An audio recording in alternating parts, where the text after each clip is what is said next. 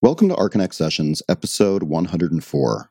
I'm Paul, and I'm here with my co hosts, Donna and Ken. Today we're joined by Orhan Ayyüce and René Peralta, who are both currently teaching in Tijuana. René is a lecturer at San Diego State University and the director of Generica, a practice dedicated to the production of works relating to the transborder region of Tijuana and San Diego. Most listeners of this podcast and readers of Archinect are already familiar with Orhan, Currently, Orhan is in Tijuana teaching at Escuela Libre de Arquitectura. Well, René and I have been talking about Tijuana since uh, last summer when I first came to Tijuana, which I fell in love with the city right away, whatever the reason. I think it was the, the layers of the, it's a young city which already has its own archaeology. It's a really interesting place. So I want to ask my first question to René is why is Tijuana highly important to urbanism?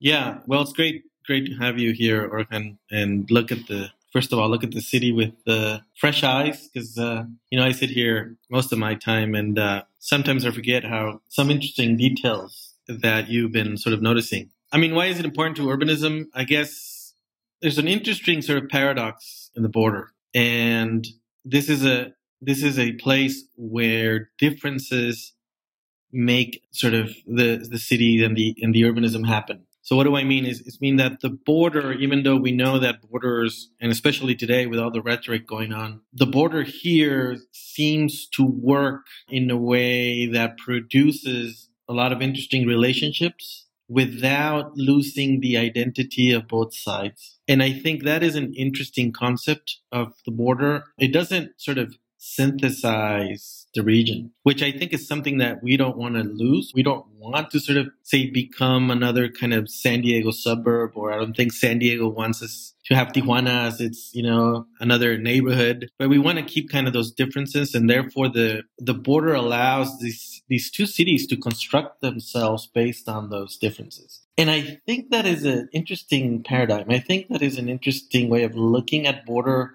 let's say urbanism, because we tend to sometimes, like if we go to look at European urbanism and at least at the border, well, there's practically, sometimes there isn't even cities there. If we look at other places, there seems to be a kind of, kind of homogenous culture. Latin America, you know, the sort of the border between sort of Guatemala or Belize and Mexico is not that contrasting. So I think this makes that contrast, that, that sort of paradox really interesting. So I think if you're trying to understand kind of how a region sort of like this sort of works, I think Tijuana is a good place to start looking at it. René, sorry, may I just pop in here and get a little background information? Can you talk a little bit about other borders you may have seen or spent much time around or experienced and how sort of inject that into the conversation, how the Tijuana border is specifically different or similar to other international borders?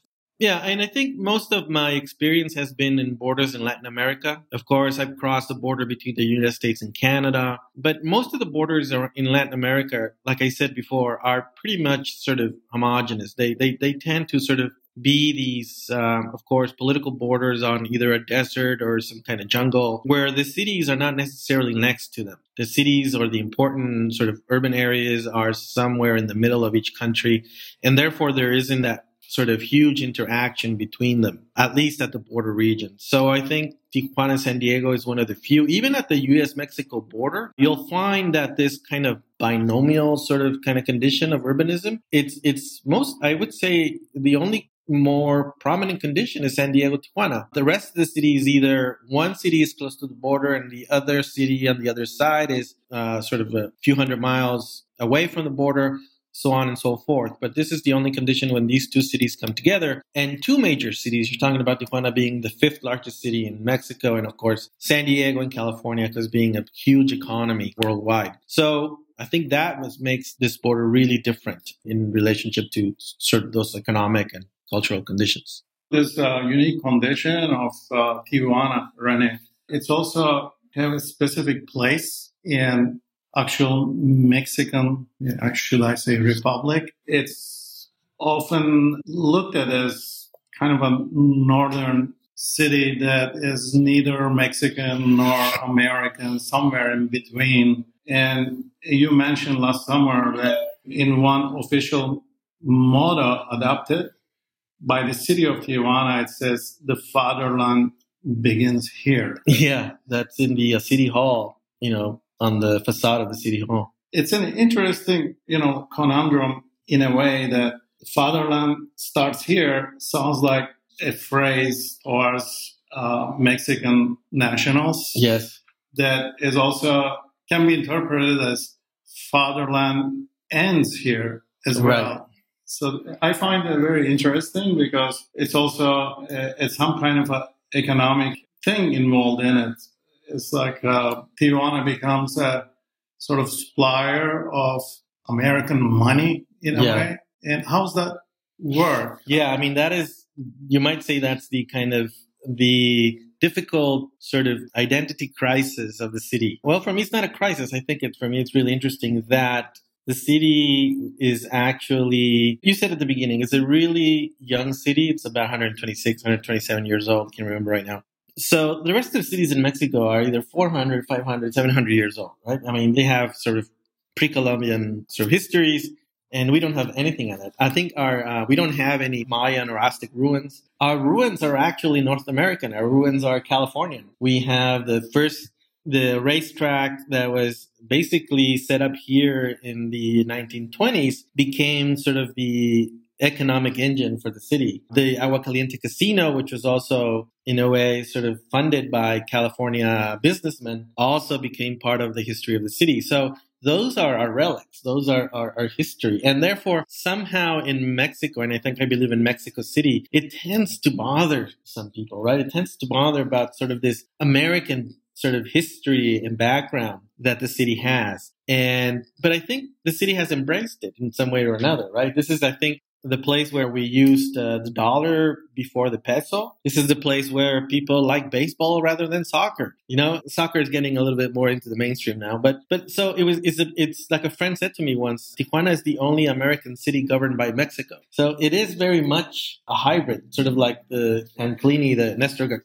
Canclini, the Argentinian socialist, said uh, it's one of the most interesting sort of you know postmodern cities in the world because of its hybridity of culture and language. We have words in Tijuana that don't mean anything in other parts of Mexico because they're kind of Spanglish or they're or they're in a way they're they're part of the lexicon now here. And so it has that interesting sort of like I said, hybridity that has sort of permeated in the architecture, a little bit in the urbanism, but also in the arts, in literature, in music. We have the you know the kids, well, the they're not kids, they're our age now. the Nortec guys, you know, who kind of mix sort of the electronic music with the norteño band uh, banda music. So it it all this sort of idea of the border as this kind of hybrid laboratory has become very very very much part of the identity. Which makes uh, Tijuana interesting in a way because it was able to develop its own very unique culture,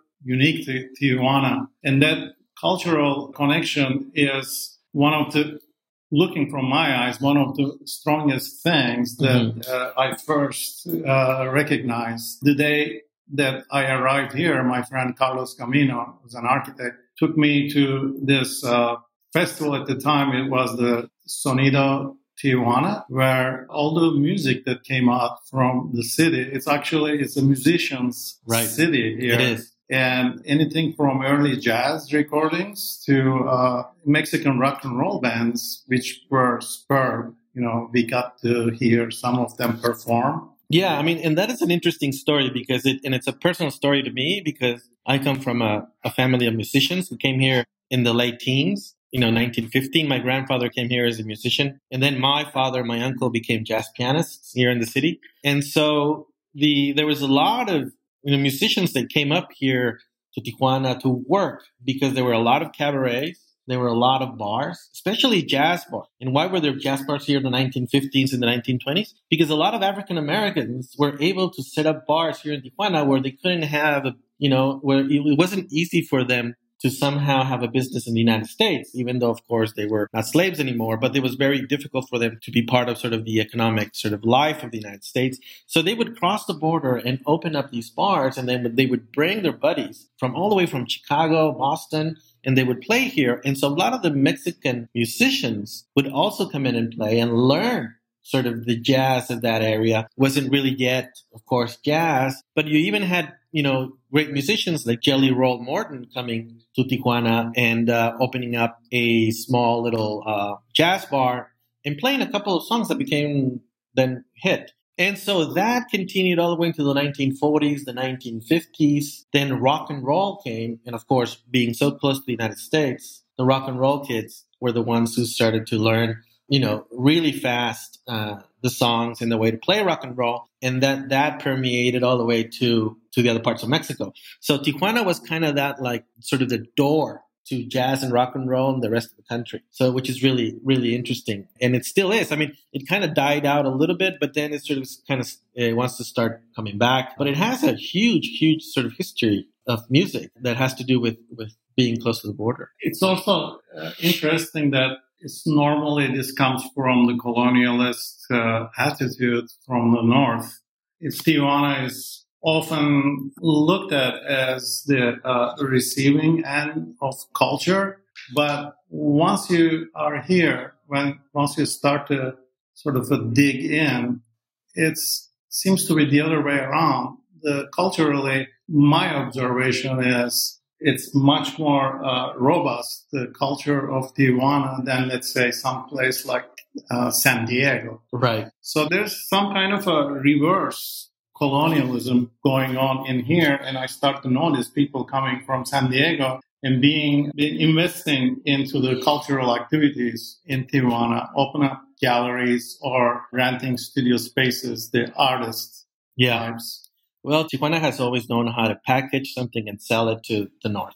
It's been doing that since the beginning, since prohibition, right? During prohibition, of course, there was a lot of sort of wine and liquor sort of establishments that sort of were brought up. And of course, they knew how to sell and take advantage of sort of the laws, the sort of puritanical laws that were happening in the United States. And so if you go in the 1960s and 70s, if you went to Avenida Revolucion, which is the main drag, you would see that the guys who are selling these trinkets would be able to speak English, French, Japanese, Korean, I mean, whatever. I mean, they would just adapt to find a way to sell sort of what they're what they're trying to do. What I mean, sell what they're trying to make. And I think today there's a little bit of that, but at another there's another kind of market and kind of this more for me, kind of this more hipster cultural artist market. And again, Tijuana is sort of trying to sort of package that to that idea and then resell it some way or another, right? And I think that's always been uh, sort of kind of the modus operandi of the city. I mean, that's how it survives, right? It kind of sort of tends to sort of play out those roles that the other is looking for, you know, real easy to and, and make it make it real easy to find. And so I think that's always been kind of its Tijuana's always been that that other place, right? Where you come and do things or find things that that you desire or there your imagination and Tijuana has found a way to package it. And it could be from, like we said,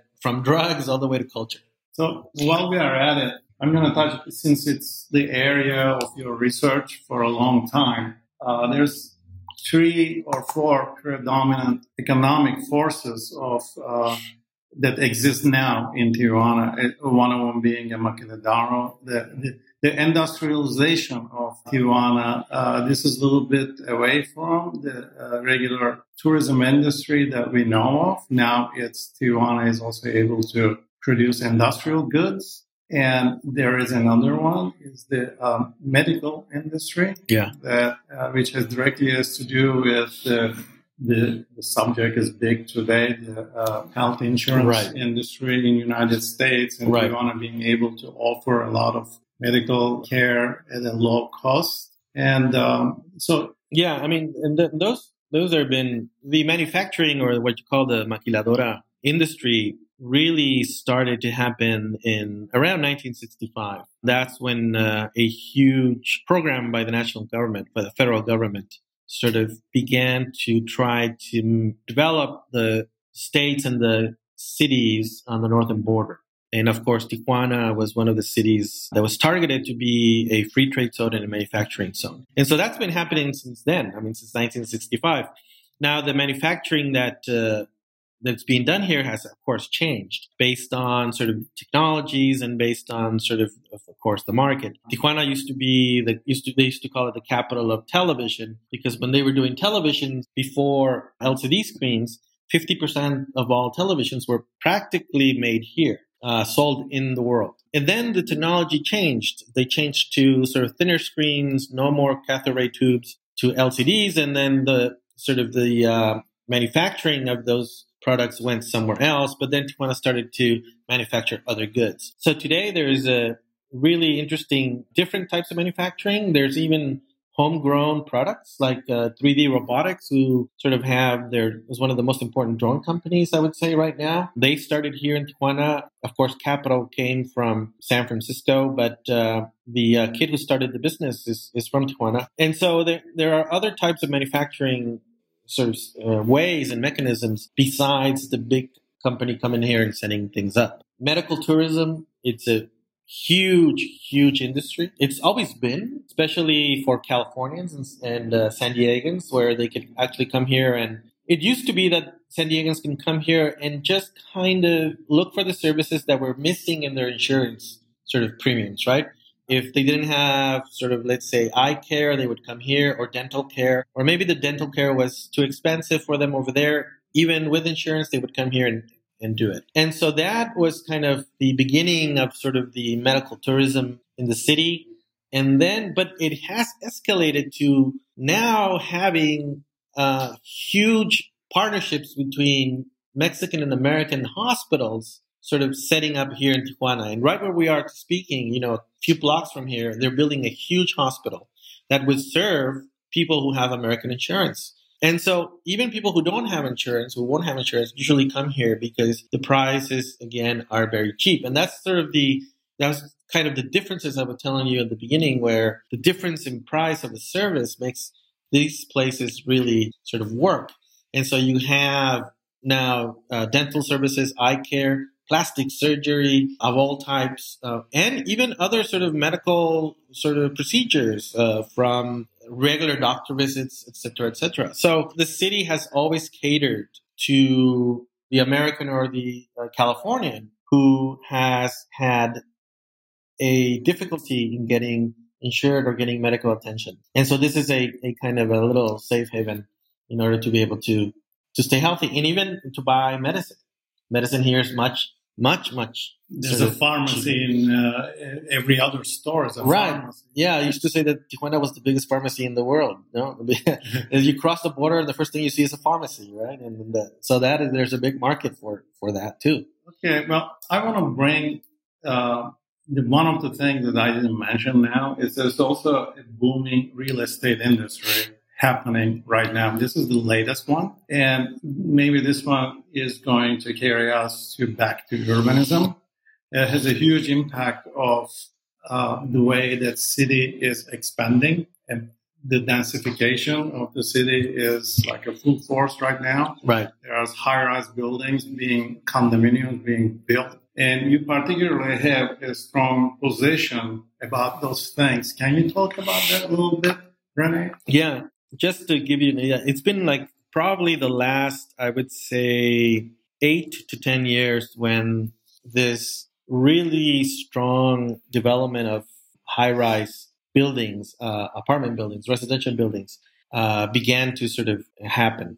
Most of these are middle class or upper middle class sort of apartment buildings. You're talking about um, high rise buildings from 10, 20, almost to 30 or 35 floors with prices ranging from $100,000 to up to half a million dollars. And those are really expensive sort of uh, units for anybody making a living and working in the city of Tijuana. Those are, seem to be catered to San Diegans or people from California or people from other parts of Mexico who want to invest you know their money in some real estate. So you're seeing a big kind of bubble happening. People are holding now to their land and trying to see if a developer is going to come and ask them, you know, three or four or five times for their property. So a lot of the land is not being sort of sold to regular developers, but just speculating on that it's going to get sort of much higher price. And that become a problem. Now, the developers here say, well, we are densifying the city. And what I say to them is that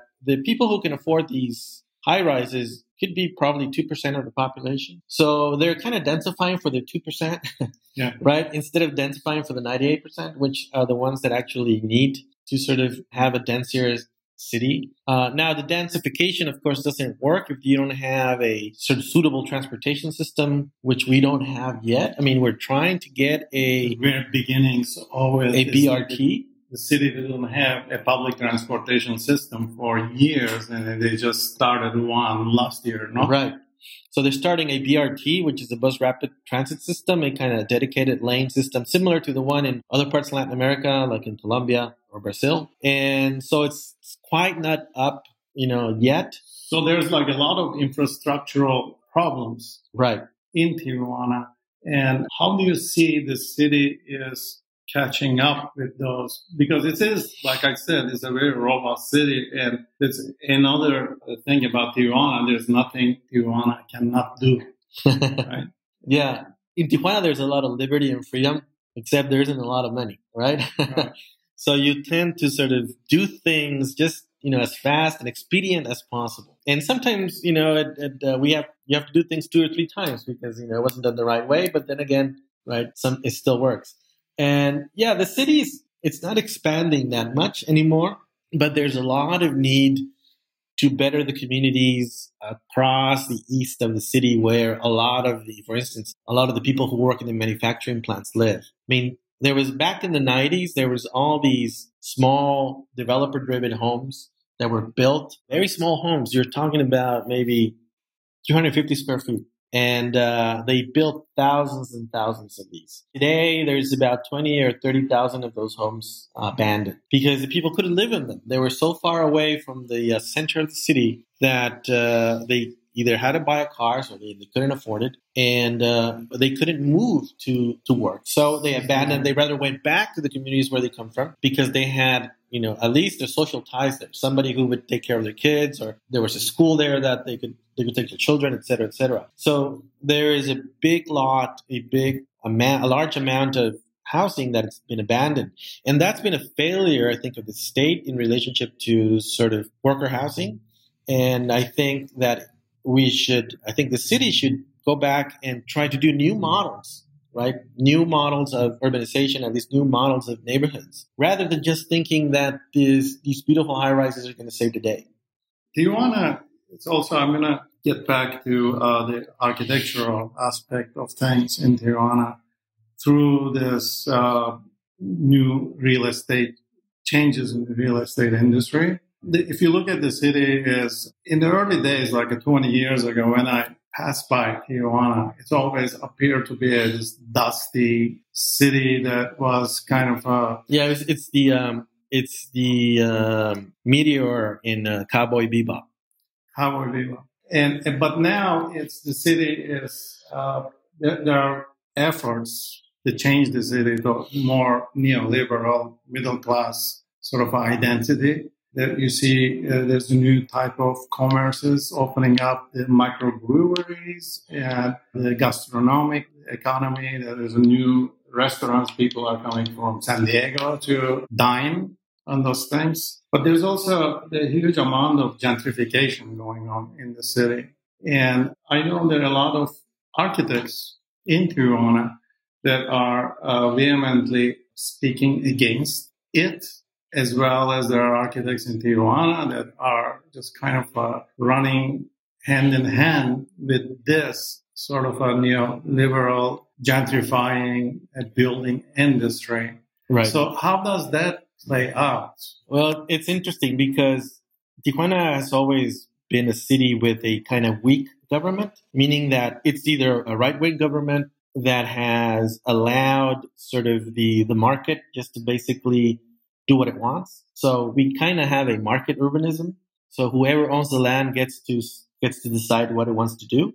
The city and the government is not strong enough to actually dictate, you know, as far as what uh, each owner or landowner can do. It tries to basically work on other issues like we mentioned before, infrastructure, water, basic stuff, right? It's a city that's never finished being built.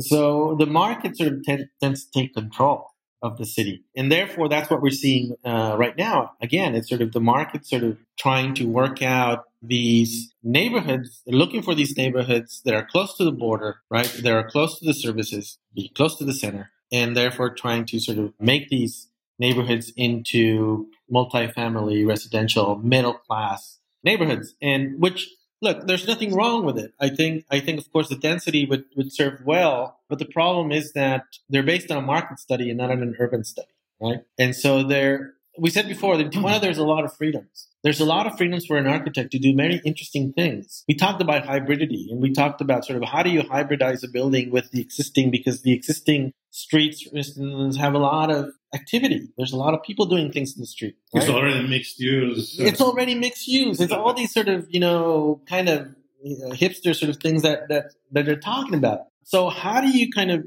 integrate yourself as a, as an, as a urbanist or as an architect into those activities and make something that's really, you know, truly sort of interesting that allows you to do things that you couldn't do in other parts of the world or in other cities or even in San Diego, which has a much stronger government, mm-hmm. which has a much stronger say on what you can build and what you can't. So what I'm really sort of, I would say dissatisfied is that the architects here today are not taking that advantage. They're just going with what the market is trying to say. And they're saying, you know, the developer wants, you know, this amount of units and he wants it like this. And they go ahead and build it. So it's kind of normalizing the city in a way that I think it's missing its opportunity to become that something special that always Tijuanenses tend to say we are, right? So we're kind of kind of losing that. We're kind of sort of turning into a kind of just regular, globalized, sort of free market economy sort of city with you know condos that look like they could be built anywhere.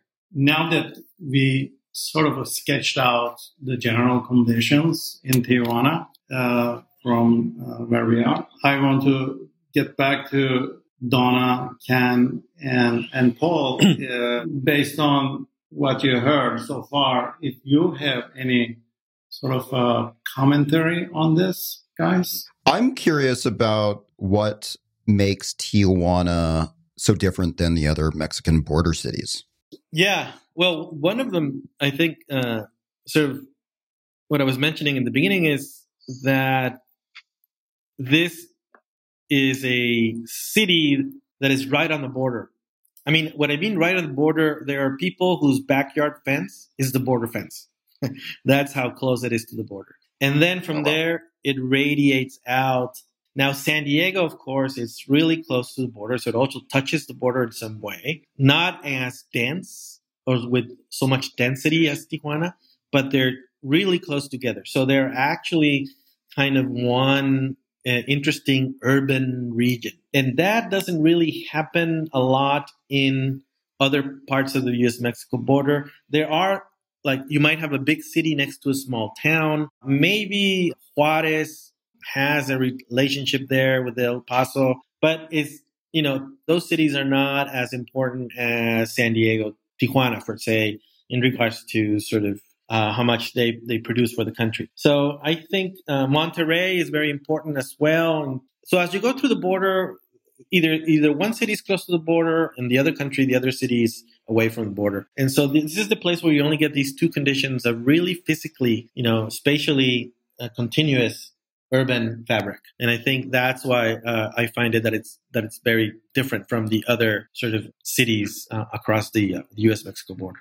You know, I think I might be similar to a lot of other Californians in the sense that unfortunately I have very limited experience with Tijuana. The the vast majority of my experience with Tijuana is literally like driving through Tijuana to go down further south down uh, Baja. What is that experience like compared to the experience of, you know, the rest of Tijuana? Like is that is that a realistic perception of Tijuana that that one gets when when taking that that path through? Yeah, it's interesting because when you go through Baja, you kind of take uh, the edge. You go you go around the city, right, and then uh, you go through the coast. And there's a community, coastal community called Playas de Tijuana, which is probably the only thing you get to see from the city. And then from there, it's pretty much uh, a small town. There's Rosarito, and then from there you go on, and it's just beautiful sort of beachfront properties. But so no, when you, you come down and you go down to Baja, you kind of miss all the hustle and bustle of the city. Uh, like I said, there's uh, Playas de Tijuana, which is a small neighborhood, but everything is kind of to the east of the ocean. And why is that? Because Tijuana didn't really sort of settle the the coastline until the 1950s. It really didn't have any use for the water. Uh, it wasn't like San Diego, who had, of course, had a, a lot of interest in in sort of the coastline, especially for kind of the military and the navy base. But Tijuana did never had any interest in it. it. Its interest was always being next to the border and being able to sort of to take advantage of that kind of of the economic possibilities between both sides, but it wasn't happening through water, it was happening through land. And so that's why when you go down to Baja, you kind of don't see much. I mean, there isn't much development there. Most of the development's on the east side. René, this is kind of a maybe a silly question, but I grew up in Arizona, so I have some experience with it, but it was now 30 years ago. For those of us that live now in the Midwest or in other parts of the country and don't really know much about what the border is like, I feel like my most recent knowledge of it comes from things like television shows and movies, from Weeds or from Breaking Bad, those kinds of things. Um, is there any kind of accurate representation you've seen in popular culture, like a movie that would talk about, uh, that would sort of give an accurate representation of the border condition? And I would say, Orhan, if you have an answer to this, or Paul, you too, uh, you know, any of you guys that live out there, to just give those of us in the other part of the world a, a bit of a understanding. But it's an interesting question because I think Tijuana's image has been shaped more by Hollywood than by Mexico itself. Uh, so since the 1920s, if you look at some of the movies like In Caliente from the 1930s with Rita Hayworth and all these sort of uh, important Hollywood actors, was was shot in the uh, Agua Caliente Casino, and and from there, Tijuana sort of became this location to kind of shoot stories of the Wild West and prohibited sort of also activities, and then it it it sort of became like a place to kind of do all these kinds of uh, sort of illicit, illegal sort of activities in movies, but it also it also has become kind of these um, sort of dystopic uh, scene for for Hollywood as well. And so it's always been there. It's like you know, it's a little bit like the L.A. River, where they shoot a lot of movies, different genre. But the LA River is always kind of this place where you want to go and shoot either a car scene or a Terminator scene. Or, so Tijuana is a little bit like that, and it's it's not only movies, but it's also sort of TV shows, like you said. You know, The Simpsons come to Tijuana and they call it the happiest place on earth, at least to Krusty the Clown. and we here we kind of laugh at it. I mean, and we we sometimes use that just to you know start a conversation, to think about it. But you know, there's a lot of interesting uh, sort of let's say you might say things that are that might appear to be true but the logic of the city and the complexities of the city are very different of course you're talking about sort of all the economic the industry the labor issues development issues things like that so i think some of these films play a kind of play tijuana that yeah it might be true in, a, in some areas but really no it's much more complex than that That's my impression as well. There's also this urbanity that doesn't exist in, um, let's say, immediate neighbor San Diego. There's this urban grid that is increasingly being erased right. from developed country cities. It's part of this beautiful thing that the urban grid that is very much uh, exists in existence in Tijuana. And I grew up in a similar place also. Not everything is spick and span and rationally planned and things develop in interesting ways organically and based on sometimes speculation, sometimes uh, the need. Right. So considering all those, what in your opinion, what can be learned from Tijuana? Like learning from Las Vegas, what can we learn from Tijuana? Or what the industrialized cities can learn from Tijuana? Yeah, that's a tough one because usually Tijuana tries to learn from other cities and then we kind of get it wrong. But yeah, I, I don't, I don't know. There's, you know, if there's like a recipe here or, or not. I, I don't. I think you know, maybe bad influence is a good thing. Yeah, maybe it is. Maybe a weak government bad, bad, bad, friend, but in a good way. Uh, maybe allowing you know people to basically do you know build things that they need to, and mm-hmm. uh, allowing them to sort of set up a shop on the street if they need to, and then uh, you know allowing that uh, commerce and that sort of pedestrian sort of life that, that a lot of people are looking for in cities. Well, some of that is not really orchestrated. That happens organically. Macroeconomics, right? It, right, and it's like you said, it's the need, and it, and, and it helps uh, sort of people survive. And I think those things can be some way or another led uh, to produce really interesting sort of spaces. And you know, I think that's that's one way uh, to look at it. If you want to think about what what you can learn, I mean, it, it happens in many Amer- Latin American cities. Yes. But uh, but I think just to have an example really close by, I think Tijuana is a, it's, it's a good example. And and and I think that would be sort of the and that's you're right. It's part of the urban culture that's kind of disappearing, yes. unfortunately, yes. right? And and I think uh, that is that's something that we can really learn. Uh, like there's learn nothing from. left from uh, urbanism in New York from the 60s and 70s. It's now, it's all, you know, it's like a birthday cake, you know, right.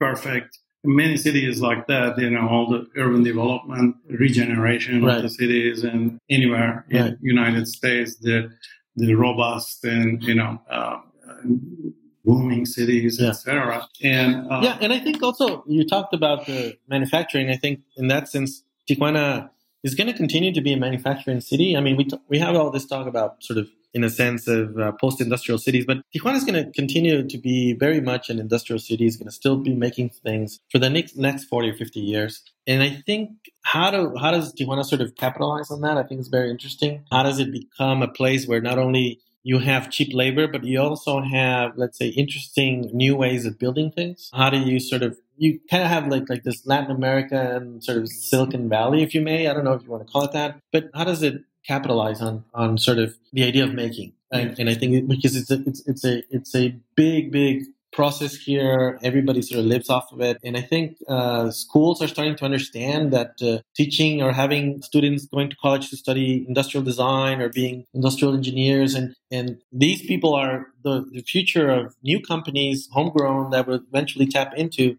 the manufacturing industry making things here. So I think you'll see much more of that. I think you'll see much more of a city that's that's making stuff at all scales. And and so it would be interesting to see what kind of city comes out of that, right? What kind of uh, industrial parks, uh, worker housing communities, et cetera, et cetera. So, I mean, there's there's a lot to look at and maybe learn in the future and see what, what would happen. I think the architects and urban designers are very much attracted. That the other day I was talking to uh, Hernan Diaz Alonso. Yeah. And we both had an agreement that, you know, this is like the, it can be looked as the future of the cities because the, the possibilities are there and uh, uh, the possibilities of making that happen is also there. Well, it's interesting because I would say that if you contrast it with San Diego, Tijuana is where people come to sort of try to make their dreams come true. Young people, I mean, Tijuana is full of young people. On the other side, San Diego is where people go to retire. They're done with their dreams. It's a very you know? homogeneous. So in a way, it's sort of Tijuana will always be hustle and bustle. You know, yes. it'll always be kind of in a way of remaking itself all the time. That dynamism that makes the uh, cities really interesting yeah. and livable. But it's also great to, like myself, to live both sides. To be able to live and go, go across the border, teach in one side, live on the other side, and, and sort of have an idea that the region is very different and that, uh, and how, even though they're different, how they both sort of need that difference to help each other sort of grow. Well, you're a very good example of that, you know, taking this out what Tijuana has to offer. As an architect, as an ambassador, you're kind of doing this right now. But you're also doing this, uh, some projects in Tijuana that are worth of mentioning at this program. Uh, one is the Solar River project, pretty well known now, and it's being published uh, and also the other one is I'm going to touch base with you, the Hyperloop project. Right. Can you talk about those two futuristic projects? Well, those two projects are really large scale regional projects. And the reason why I kind of decided to sort of work with these with other people is that uh, Tijuana, like we said before, I mean, it, it starts, it builds itself, you know, almost like an organism. Yes. So trying to sort of work in at that scale as an architect, really, it's, it's, it's very difficult. Everybody here is an architect. Everybody builds their own home. Everybody hires a mason and they get to build what they want. So at that scale, you don't really have much to say. So I'm looking at the larger scale of, of the bigger changes and see how the infrastructure can actually sort of help produce a much more, let's say, independent city, right? So the solar project was to use the canal, which is very similar to the LA River Channel, cuts across the whole city. But instead of turning it into kind of this romantic park or bringing back the river, was to actually make the infrastructure work much harder. Sort of to make it sort of produce energy by putting solar panels over it. Still leaving that as a as a runoff channel, which of course is very needed, but also make it produce electricity for about I don't know thirty or fifty thousand homes. It was a, it was a project that, that would probably supply about ninety five megawatts of power, making it one of the biggest sort of solar, uh, farms. solar farms in the country. And so that was the idea. And the idea was also going back to sort of the spirit of Tijuana of hybridizing, of how do you sort of hybridize things? How do you put together two things in order to make that new one, that, that, that, that third space? And that's the, the idea. And now the Hyperloop project, which we are finalists, semi-finalists for a route that connects LA to San Diego. And then the second part is San Diego to Ensenada. So it goes through Tijuana. And when we saw the opportunity to enter the competition, we said, well, here's a great way to sort of two things to connect the region, right? It's like a bullet that kind of right. penetrates, it penetrates the border. The border. Exactly. It, it, makes a hole in the border, right? It takes you to, you know, LA in 20 minutes. But it also there, because of the manufacturing industry here, it's very important that those goods sort of end up in the ports. And I think that would help that as well. And the other thing is sort of having people to really be able to live where they want to live. So if I want to live in Tijuana and work in LA, and not only, you know, because I could afford to live in Tijuana or my money goes further in Tijuana, then I could you know, be in LA in 20 minutes and come back. And so I think that is a kind of that, that freedom to, to live and work where you want. That was what was interesting of, of the project for the uh, Hyperloop entry that we did. Uh, but it was about being a cross-border system for us. It was about sort of people choosing uh, where they work, where they live, and, and, and really sort of going, going perpendicular to, to the, to the political, you know, 20th century border that we have now. I think it's also a good way of saying uh, for Tijuana, saying, look, we are here to right in, uh, in this increasingly uh, increasing importance of the city. It's very very good project, I think, to be included on that kind of a hyperloop voice or identity. Ken, I'm sorry that you you kind of being uh, quiet in there. I, I'd love to hear if you have a commentary on this so far.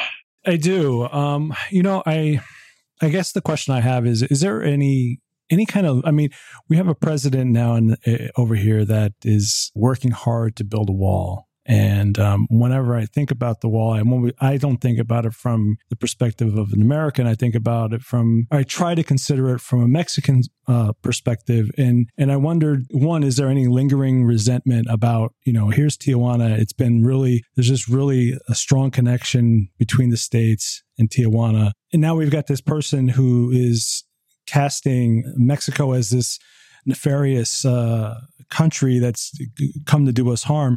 And I wonder, is there one, is there this lingering resentment about that? And does it provide, or does it seems like the wall as constructed would be easily built along that border? Does it give an opportunity for Tijuana to look instead of you know connecting with America, like looking inward and making you know inroads into um, creating a, a, more vital connection with uh, Mexico? Is, is that make any sense? Yes, it does make sense. What's happening with the border in the Tijuana San Diego sort of urban area, it's pretty much built.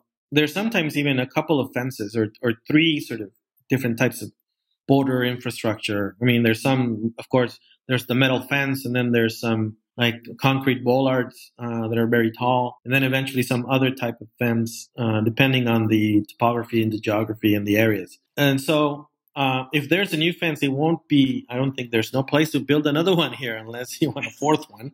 Probably be built, you know, pretty much to the east where there's passing Tijuana, where there's really nothing. And it's very difficult. I mean, the topography is very mountainous, very hard sort of, let's say, geology. And so it'll be, you know, and nobody crosses through there anyway. And so I think the effects that here people in Tijuana fear are the effects of policy. For instance, back in the 90s, late 90s, I mean, early 90s, I believe, Operation Gatekeeper was a big, big sort of issue here in Tijuana because it that's the first step that fortified basically the border between Tijuana and San Diego and made people cross the border through the desert and therefore have a lot of people dying crossing the border. And that policy included a border, but it also included more patrols, included a lot of other sort of mechanisms that sort of fortified the border. And I think those policies are, are what we're afraid of. So any other you know, besides, sure, the, the, the border is a big issue, but the policies that come with that building of the physical border is what we are more sort of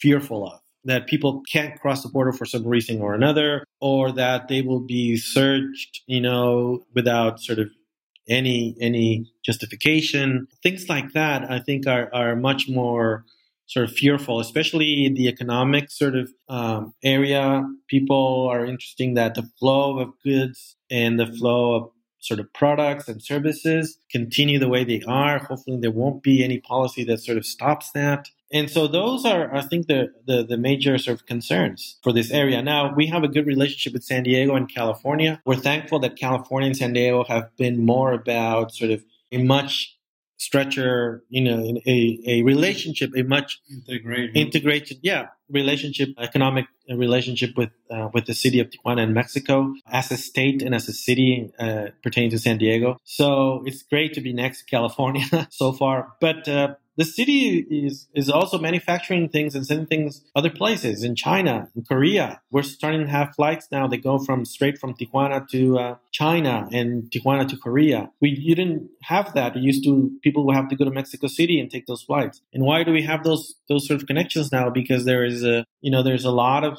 sort of economic activity between sort of Asia and and the Pacific, at least the, the uh, Mexican Pacific. So in a way, we still have a great relationship with California I think the wall is not going to be built here, but it, the policies are what gets people nervous. And there are other ways of dealing with it economically. I think there are other countries interested in what we do or what the city is able to produce, at least in the manufacturing se- sector. I think Asian countries uh, really interested in Tijuana. I'm seeing more and more Chinese people visiting Tijuana, Japanese people uh, visiting Tijuana, and you know those guys are seeing a lot of possibilities, you know, more so than let's say, you know, our residents. Yeah, and that's something that we're taking. We're um, I'm curating a, a, small exhibition in Seoul, Korea, uh, September for the uh, Architecture and Urbanism Biennale. And interestingly, they invited us as San Diego Tijuana. So not as Tijuana or just as Mexico, but as the, as the border region. And we're out of 50 cities, we're the only sort of trans-border, bi-city, bi-national region that got invited. So yeah, there's been interest in how sort of these uh, this region works. This is an interesting thing because you know, considering that role, Tijuana and San Diego can really play a pioneering role in terms of eroding some of the this nation state issues and become like a re- regional uh, place that you know anybody can come and cross, go back, share the economies.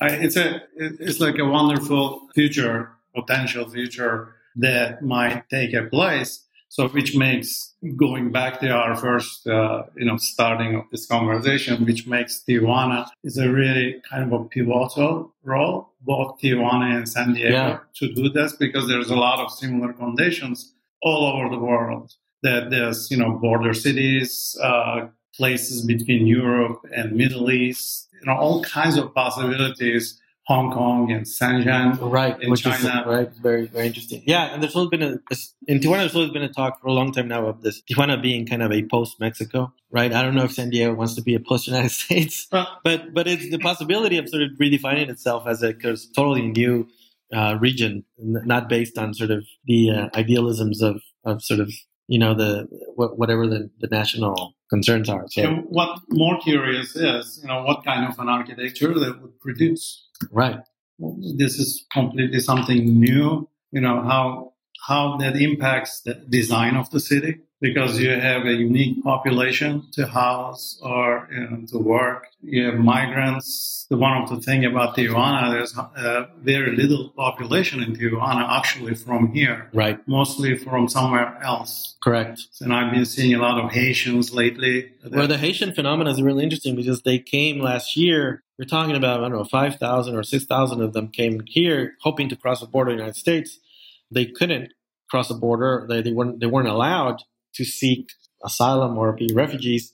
And they stayed in Tijuana. And uh, I was reading yesterday specifically in the paper that they're shutting down some of the places where they're staying. And I and I first my thought was why? I mean, they're doing a great you know service to these people, and they said we're shutting them down because we don't need them anymore. The Haitians in the last six or seven months have been able to integrate themselves into the culture, into the city. Mm-hmm. They've rented a place. They have jobs now. They put their kids in school. And so no, no, no need for these uh, shelters. And so it's interesting how, uh, yeah, the city sort of absorbs everybody that comes here and basically takes them up. That's kind of uh, summarizes the Tijuana's personality in right. a way that it's a, it's a pioneer city that people can come here and sort of build up a life for themselves exactly. that which we kind of neglect to see that there's all this you know colonialist view of looking at you know this kind of places like Tijuana sort of undermining its abilities. Right. Orhan, before we uh, finish, I'm really curious, as I, I'm sure a lot of Archinect readers are, because we're, we're seeing these occasional little teasers coming out of the blog section from you. What is the Constellations of Tijuana project that you have recently started? The Constellations project, if you remember, that started at uh, Postopolis, LA. If you remember that, both Bryan Finoki and Geoff Manaugh invited me to participate in that, and I came up with this project called specifically for this occasion. I created this project called Constellations of Los Angeles, and now there's uh, this new architecture school here called Escuela Libre de Arquitectura. This is the second summer I'm teaching there. And they gave me an opportunity to, uh, under the urbanismo uh, section, to do a project, the constellations of Tijuana. They asked me if I want to do it. So I'm doing it. It's kind of like a test piece it's an interesting way of looking at cities, the scales of it uh, always changing. Sometimes we are looking at a small block of a city, sometimes we are looking at big area of the city. So it's like this constant change. And we are looking for patterns, how the uh, grids collide with each other. We are looking at urban archaeology. We are looking for stories. Uh, and I said this uh, the other day is like a galaxy with a lot of stories. And I'm kind of a little bit like a bebop cowboy uh, looking at this stuff. The places, I'm not an expert, of course, not uh, about Tijuana, but I'm finding out in this test piece that it's a wonderful way of looking at cities and actually learn from it. And students are super interested. I have five very dynamic students. It's a research studio. And you know, hopefully we're going to turn this into a, a book. We're going to develop sort of a, a feature for Archinect. And so it's basically, it's a test piece of looking at the cities. There already people are asking, can we do this for our city? It's like as if I own it. uh, I don't. And, uh, but it's already kind of like giving students, especially getting them out of their comfort zone and looking for stories, looking for patterns in the city, looking uh, like one of the students told me the other day that they will never walk the same way again in the city, which is great for me. You know, to hear that uh, already makes me feel like I accomplished something for the students to look at the city in a in a very uh, dynamic way. Uh, that's what I'm doing, and I, I feel very lucky that I was given this opportunity by Escuela Libre. Um, uh, basically, they gave me a free ticket to do it again. And if it really works, uh, I, I would like to do one in other, like my hometown and other cities. Seems to be a, a great way of studying urbanism uh, in a from like a strange way. Nobody looks at it that way but it's it's sort of like a making something out of these patterns that we see on the map. We heavily use uh, Google Maps and every other thing that we can get our hands onto. So when when can we expect the next update? Right now, I'm blogging, and probably tomorrow I'm going to look at our first constellation uh, the test piece that how we are going to format it. I don't really know what the end product exactly is going to be, the content of it. Uh, if I knew, probably I wouldn't be interested doing it. So it's uh, every day there's new things popping up from it, and we are trying to understand and adapt to it. So uh, probably I will blog something about it next week. And thanks for putting up on the front page. The students are super interested. They are, they are sending me thumbs up all the time now. Are all your students local? Yeah, and mm. and we we talk in English, which I don't speak Spanish, but I'm learning little by little. But they're from here, and they know a lot of stories about the city, and they bring it in.